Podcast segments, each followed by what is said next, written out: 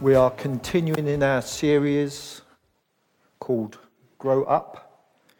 And today, I think I've been given a task again with some tricky verses. Um, but I'm not going to I'm not going to try and dodge the bullet because I'm here. um, I've got another tricky one coming up, which, again, I'm not going to try and dodge the bullet, but but yeah, today's title of today's message is called Do Not Be Children in Your Thinking. Do not be children in your thinking. And today, we, as we start to come towards the tail end of uh, 1 Corinthians, today we're going to look at 1 Corinthians 14, chapters, uh, verse 25, sorry, verse 6 to 25. I'm jacking it up already. I've only been here two minutes. Yeah, so verses 6 to 25. Um, I'm tagged on a bit of the last message, um, the verses, which is verse 6, because I think it needs to be added to this, this text just to give it a bit more context. So, I'm going to, my eyes ain't that great. I've got my glasses here. But if my eyes become a little bit unfocused, I'm going to drop them down and look a bit different. so, have you ever been confused by the language? An English, man, an English missionary went to Venezuela for the first time. He was struggling with the language and didn't understand a whole lot of what was going on. Intending to visit one of the local churches, he got lost. Having arrived late, he found that the church was already packed and the only seat that was left was on the front row. So, not wanting to make a fool of himself, he decided to pick someone out of the crowd to imitate. He chose to imitate the man sitting next to him. As they sang, the man clapped his hands. So the missionary clapped his hands. When the man stood up to pray, the missionary stood up too. When the man sat down, he sat down. During the preaching, the missionary didn't understand a word, a word of what was being taught. He just sat there and tried to look like the man sitting next to him. Then he perceived that the preacher was giving some announcements. People clapped, so he looked to see if the man was clapping. He was, so he clapped too. Then the pastor said some words that he didn't understand. But he saw the man next to him stand up. So he stood up. All of a sudden, the entire congregation went silent. He looked around and saw that no one else was standing up, so he sat down. After the, after the service had finished, the pastor stood at the door as he was shaking the hands of people as they were leaving. When the missionary walked out, he put his hand out to greet him. The pastor said to him in English, You don't speak Spanish, do you? The missionary replied, No. Was it that obvious? Well, yes, said the pastor. I announced that the Acosta family had a newborn baby, and would the proud father please stand up? When you don't know the language, it can be really confusing. So let's read today's text before I pray.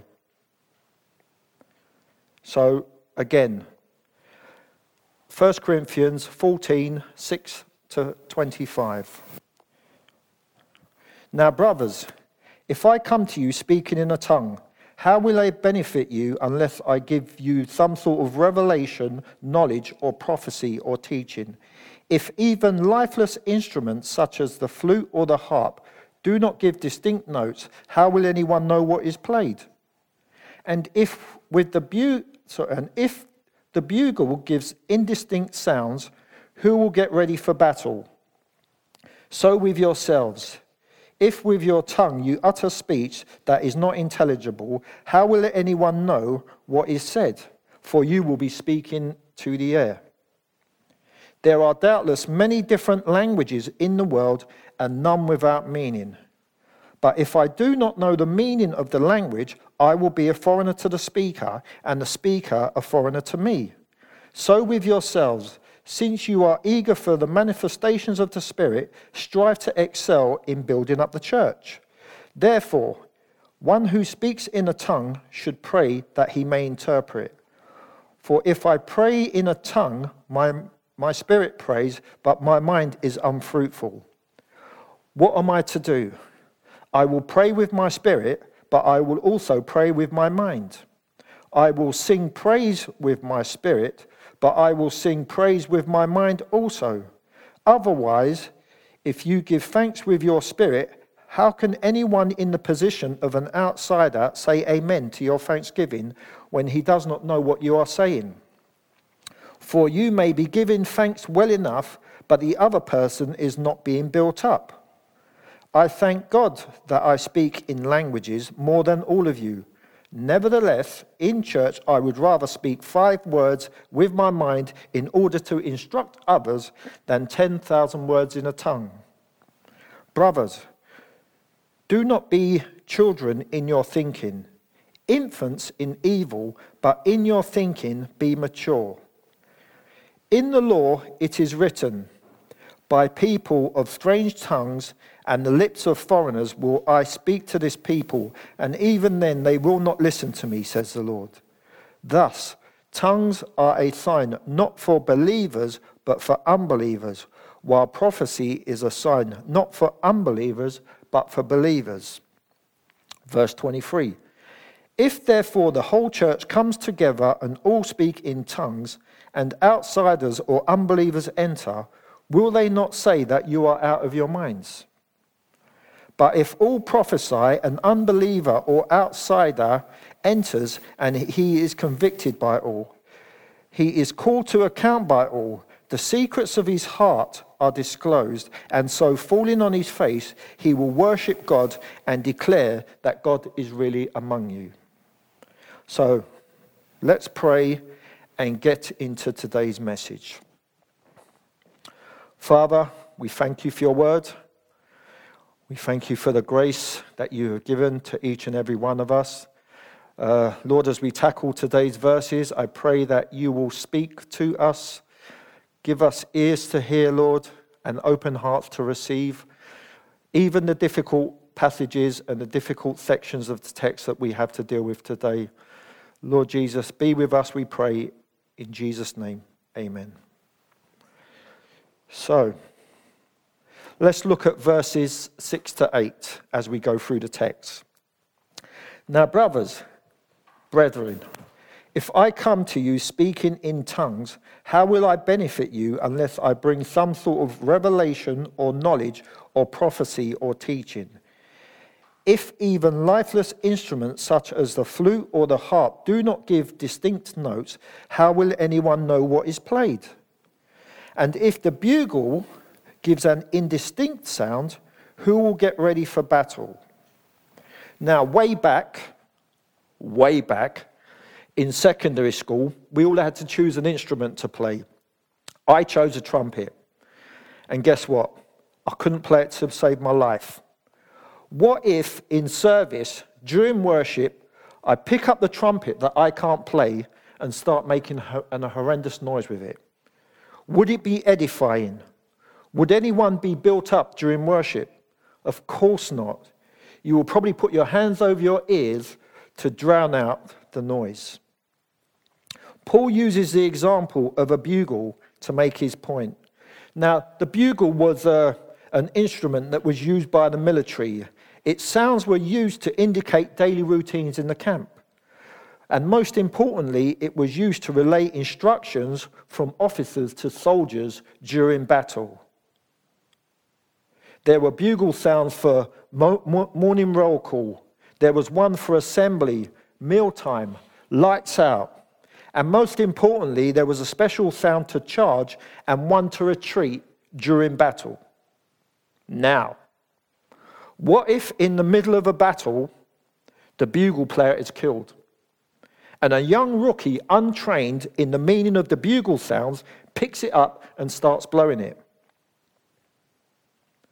How would you know whether it was time to charge or to go to breakfast? So, with those analogy in, analogies in mind, let's look at verses 9 to 11. So, with yourselves, if, if with your tongue you utter speech that is not intelligible, how will anyone know what is said? For you will be speaking into the air. There are doubtless many different languages in the world, and none without meaning. But if I do not know the meaning of the language, I will be a foreigner to the speaker, and the speaker a foreigner to me. Now, here's, a, here's an example that I think kind of works. So, during lockdown, as things started to ease, I decided it was time to get out there and start preaching, to the, preaching the gospel to the clients that, that, that, that come to Barley Loaf. So they all group outside. We don't let them in because of COVID. So I've got this little PA system got it out and thought, yeah, let me start preaching again because I've been missing that. So while I was preaching, these guys, they were like listening with intent. I thought, after finishing, I thought, Amen. The gospel's gone out, wonderful. Later on, as they started to come to collect their food bags from the table, it suddenly dawned on me that these people didn't understand English. They only understood Spanish.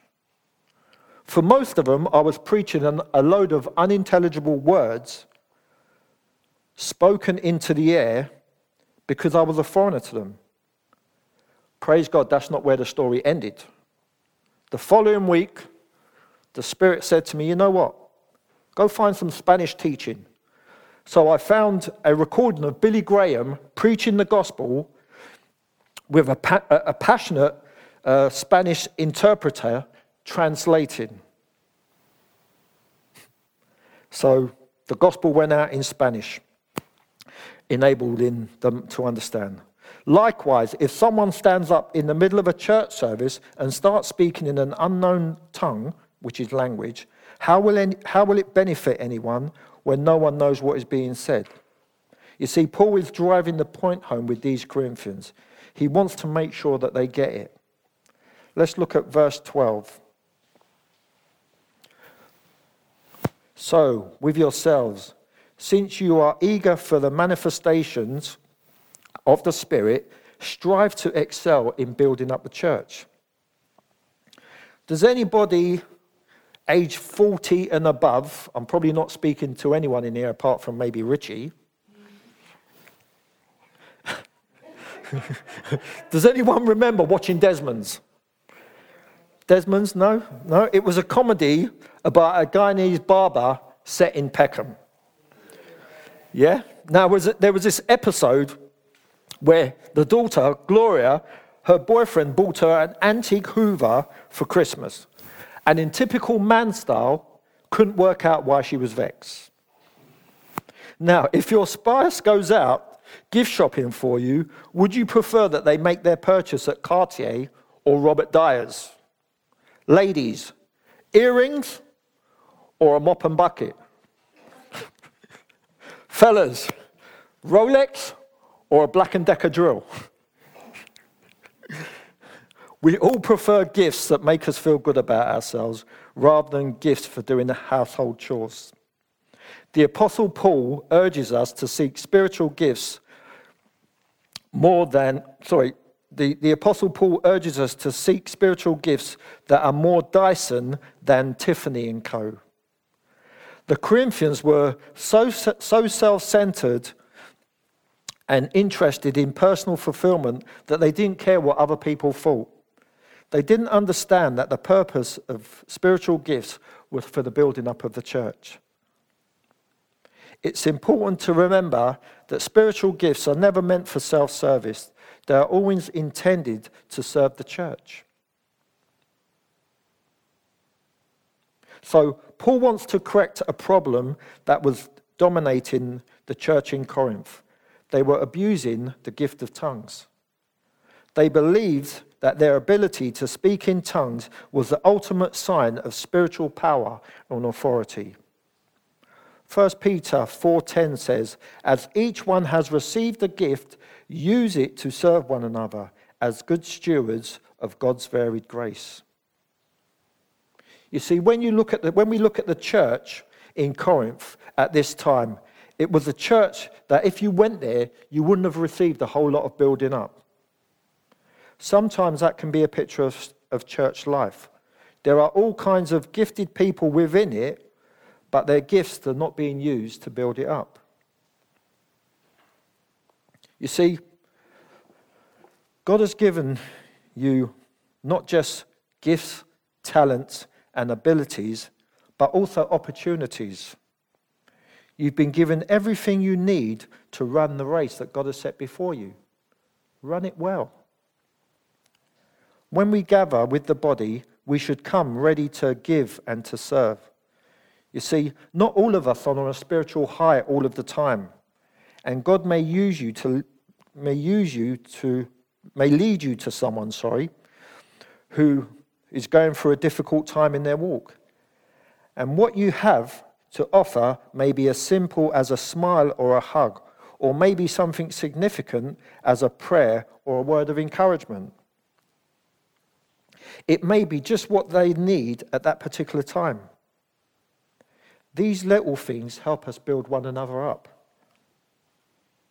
Can I challenge you to reach out of your familiar circle of friends? Get to know other members of the church that you're not close to. Get out of your comfort zone. Know, would it be fair to say that in the 21st century, there has been a shift in expectations uh, of the average churchgoer in regards to teaching? Too often, the expectation is the preacher needs to be entertaining. How many times have you heard someone say, Oh, isn't he such a great speaker? He's so funny. It's our desire here to minister to you in a way that edifies, meaning that you're built up constructively while being faithful to the text. We would love to tell you emotional stories every week that make you feel good about yourselves and bring tears to your eyes. But there's more to edification than making people feel good or touching their emotions. Sometimes God has a word of correction and challenging verses that need to be shared. Sometimes there's a need to preach on subject and passages, passages that might not meet your specific need at this time. Trying times are not intended to break us down, but to build us up. The way to build such qualities in us like love, joy, peace, humility, and patience is to be confronted with situations that require love, joy, peace, humility, and patience. How do we develop patience if we're never tested? How do we develop forgiveness if we're never wronged? How do we develop humility if we're never humbled? You see, what doesn't meet your need may meet the need of someone else on a particular Sunday. All our words and actions should be undergirded by love. Paul begins the, the, the, the, the book by saying, Pursue love. Pursue love. If we really love God and each other, we will only do what's best for building one another up. Let's remember our primary focus should be on God. As a church, we should all have the desire to build one another up. Going back to Desmond's, there was a character called Matthew. He would always come up with there's an old African saying it takes a village to raise a child. You know what? It takes a whole church to build up the flock. It requires team effort. And he'd always say, Think about it. Romans 15:2 Let each of us please his neighbor for his good to build him up. Ephesians 4:29 to 32 Let no corrupt talk come out of your mouth but only such as is good for building up as fits the occasion that it may give grace to those who hear. You know what? I thank God for the abundance of gifted brothers and sisters here at Ecclesia. People that are using their gifts for the building up of the church. There's a few of them sitting in front of me right this minute. Pray about how you can use your gifts for building up this church. We all know the parable of the talent, the talents, don't we? Whether you have 10 talents or you have one talent, you still have talents, gifts. Question What are you doing with yours? You may say, Well, I don't really know what my gifting is. How am I meant to know what my gifts are? Well, is there something on your heart that you, you desire to do? There are three points to look at when, you, when, you, when you're looking at your gifts to see if that's where God's calling you. The first thing is desire. Do you have a desire for something? It might be preaching, it may be teaching, it may be a Bible study, it may be worship. Do you have a desire in your heart for that? Question two Is the door open? Or do you have to kick the door open in order to get that gift out there?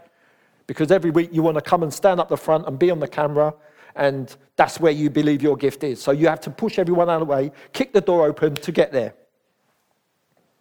Is the door open naturally? And the third thing is, do you have a peace about it? Do you have a peace about it? Is there a peace in your heart about what you want to do, about what God's calling you to do? So, moving on, here's some homework for you. Make it a priority to speak into the lives of your brothers and sisters. Give them words of encouragement regarding their gifts and their skills, the way in which they bless you. Like Paul said, the way you stacked them chairs, it was banging. It blessed me. Why? Because we need that from each other.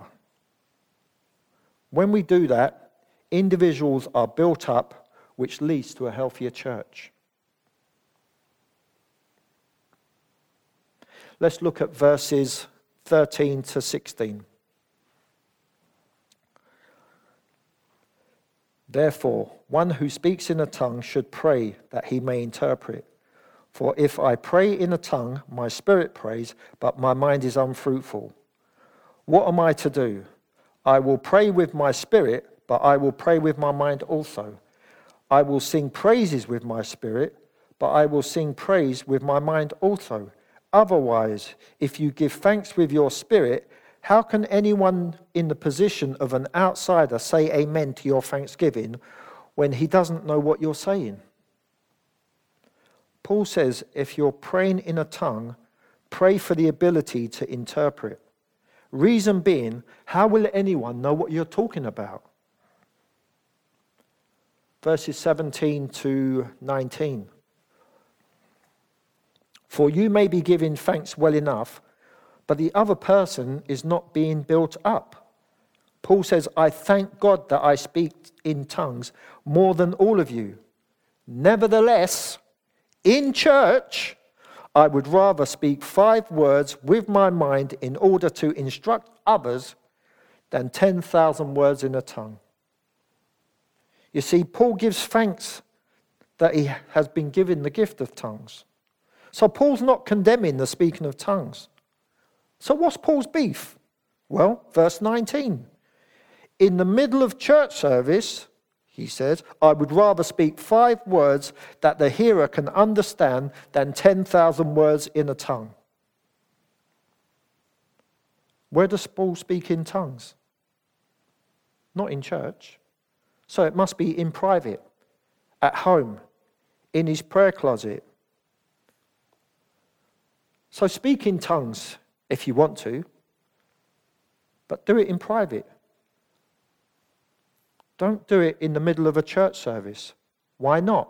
Verse 16 tells us How can anyone in the position of an outsider say amen to your thanksgiving when he doesn't know what you're saying? Praying in tongue, praying in tongues in public in a public setting should only be done if there is an interpreter. You can see, go back to verse 12 for a reference on that. So, Paul is not giving this advice to bind the church, but so the church service doesn't turn into chaos. Now, let's pick on some people. How many of you know that there are some Pentecostals and charismatic brothers and sisters that would say, well, If you can't speak in tongues, you don't have the Holy Spirit. Or worse still, you're not even saved. Notice I call them brothers and sisters. Why?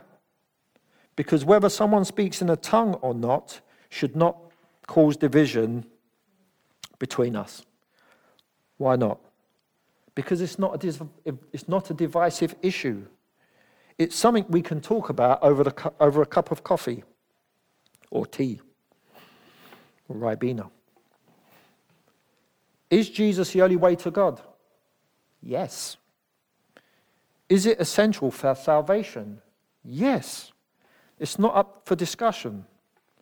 Now, regarding the claim that says that if you don't have the ho- sorry, regarding the claim that says you don't have the Holy Spirit if you can't speak in tongues, well, keeping it Bible, here's where the wheels come off. Ephesians 1 13 to 14. In him also, when you heard the word of truth, the gospel of your salvation, and believed in him, you were sealed with the promised Holy Spirit, who is the guarantee of your inheritance until you acquire possession of it to the praise of his glory. Whether you are able to pray in a tongue or not does not determine salvation. Praying in tongues does not separate the mature Christian from the immature Christian. Imagine this you get to the pearly gates, Jesus is there. Jesus, I'm ready to come in. Can you open the gates? No. Why not? You didn't speak in tongues. Hmm. If there was a crowd, hopefully they'd be laughing now, but hey. Maybe we could get some canned laughter or something for just to make the, the teacher feel better. So now Paul's going to take his gloves off. Verse 20 Brothers, do not be children in your thinking. Be infants in evil, but in your thinking be mature. You see, in their self seeking desire to edify themselves and to seem more spiritual at the expense of others in their church services, these Corinthians were showing themselves to be childish and selfishly immature. As children of God, we need to keep growing spiritually. Sorry, growing in spiritual maturity and not continue as spiritual babies. Having said that, we're not the finished article. We're all still a work in progress. We're all at different stages in our walk. But as we study our Bibles and listen to teachings, there are times when it challenges different areas of our lives. So, how can you tell if a person is still a spiritual baby? Well, what are the telltale signs? Going to give us, let's, let's talk Let's have four. Let's have four signs. Okay. Sign number one babies often find themselves fighting, spiritual babies often find themselves fighting with other Christians. Babies will fight about anything and everything. Left to themselves, young siblings will slap, pull hair, kick, punch, poke, argue, and scream. They haven't learned that they're not enemies, so they live as though they are. Number two, spiritual babies are easily offended. Babies are very sensitive, their feelings are easily hurt. When things don't go their way, they will whine, cry, sulk, and even throw tantrums. They haven't learned to endure affliction, so they're offended when trouble comes. Three, babies are never satisfied. A baby never ceases to moan and cry for things. He's hungry, you feed him. Then he's tired, you give him a nap. He wakes up, his nappy's wet, you change him. A baby is just never satisfied. Spiritual babies are like this. The preacher's too long. That person didn't shake my hand today. He didn't smile at me. Who made that decision? No one consulted me. 4. Spiritual, ba- spiritual babies become jealous over the success of others. A baby only cares about himself. He is totally self centered and always wants things his way, always want things that other people have. Spiritual babies are the same. They become red eye, jealous, when other Christians receive a special blessing. They can't rejoice with those that rejoice because they're too busy being jealous. In chapter 13, verse 11, Paul wrote, and I think this verse gets quoted, well, has been quoted recently quite a few times. When I was a child, I spoke like a child. I thought like a child. I reasoned like a child. But when I became a man, I gave up childish ways. Chapter 3, verse 1. But I, brothers, could not address you as spiritual people, but as people of the flesh, as infants in Christ. These Corinthians were so obsessed with the gift of speaking in tongues that they demonstrated that same kind of immaturity. They wanted everyone to see that they they wanted everyone to see their gift so that they would admire them. Paul says, stop being babies.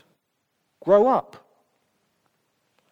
Everything God is doing, including the giving and exercising of spiritual gifts, is for the building up of the church.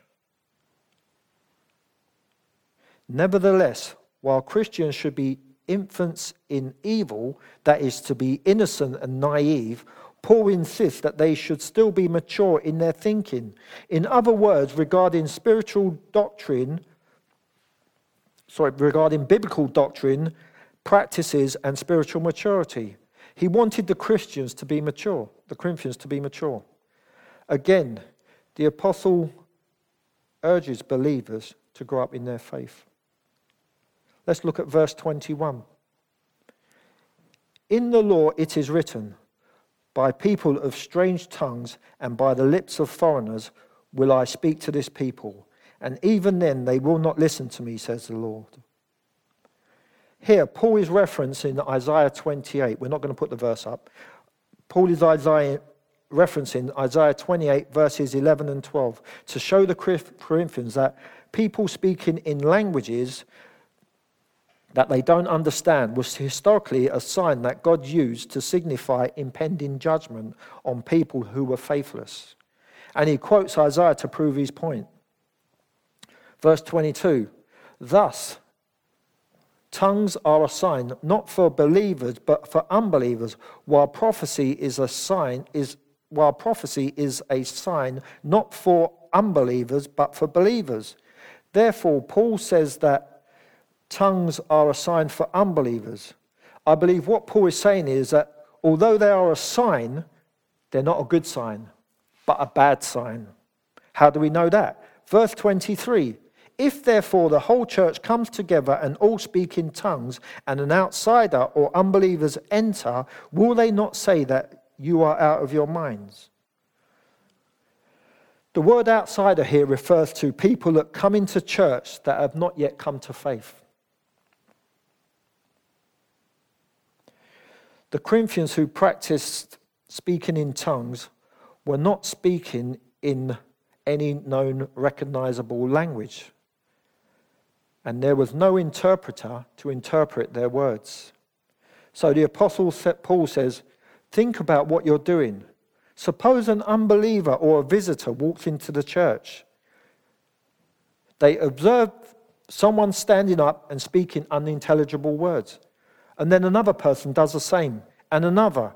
No translation or interpretation is given, just a load of people standing up talking gibberish and babbling all at the same time. He says that the unbeliever or the visitor will leave the church in confusion. In fact, they will leave thinking that these people are nuts. They're out of their minds. This is what happened to my sister in law recently who is anti religious as it is. She went to a church service out of respect regarding the family bereavement. She said during the service, most of the worship team started speaking out loud in an unknown language. And then members of the congregation started speaking in an unknown language all at the same time. You see, what's not helpful is that many unbelievers have a false and derogatory mindset regarding the Christian worldview. And going into a church service where this is taking place only confirms what they already think. Moving on, verses 24 to 25. But if all prophesy and an unbeliever or outsider enters, he is convinced by all. He is called to account by all. The secrets of his heart are disclosed. And so, falling on his face, he will worship God and declare that God is really among you. Paul contrasts prophecy and tongues, showing that prophecy is more superior. Prophecy used in its most general sense, is to speak forth God's word. When the word is proclaimed, it speaks to people's hearts and brings conviction of sin. The first step in coming to faith in Jesus. The convicted person sees himself as he really is because the secrets of his heart have been disclosed and his sinful intentions and acts are revealed. Consequently, he will fall on his face, he will worship God and declare that God is really among you. Would it be fair to say that as Christians we've had times when the message spoken by the preacher seemed just be seemed just to be for us and no one else? That message that spoke right into your life. It was a relevant and timely word from God that spoke into your life at a particular time. A similar message may well speak to the whole of the church. Some of us have experienced times when someone gave us a word that we needed to hear, and we were amazed how he or she could have known what was going on in our lives. How about stories of friends falling out after inviting, being invited to a church service, and the minister speaking speaks about things in that person's life that only their friend could have known. And the one who invited them is no longer considered a friend, but a Judas, a traitor. You see the power of forth telling God's word. So, in conclusion, when tongues are misused, there was only confusion, frustration, and bewilderment. Unbelievers were repelled, believers were not edified. But prophecy edifies believers and evangelizes unbelievers. God is honored and people are blessed when his word is clearly declared. Our desire should be that every service, every activity, everything that we do or say in the, la- in the name of the Lord should cause people to say, God is really among you. Don't limit what God can do, but recognize that everything God does is in absolute agreement with His word. God still speaks. What is God speaking to you today?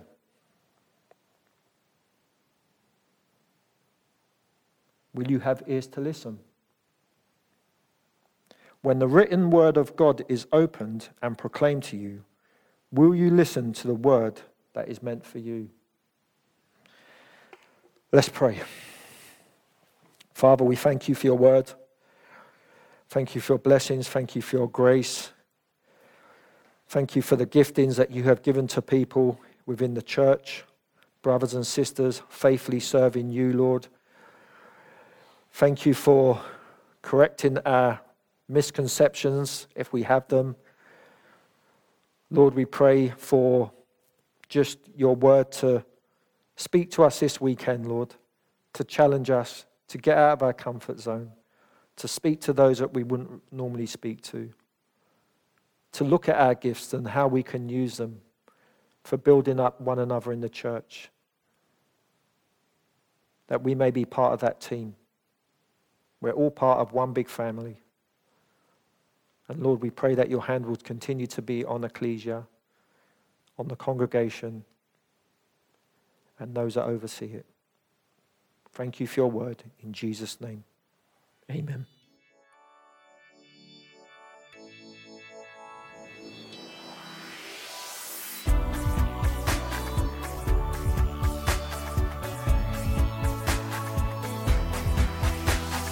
Join us next time for more of God's truth to transform your reality.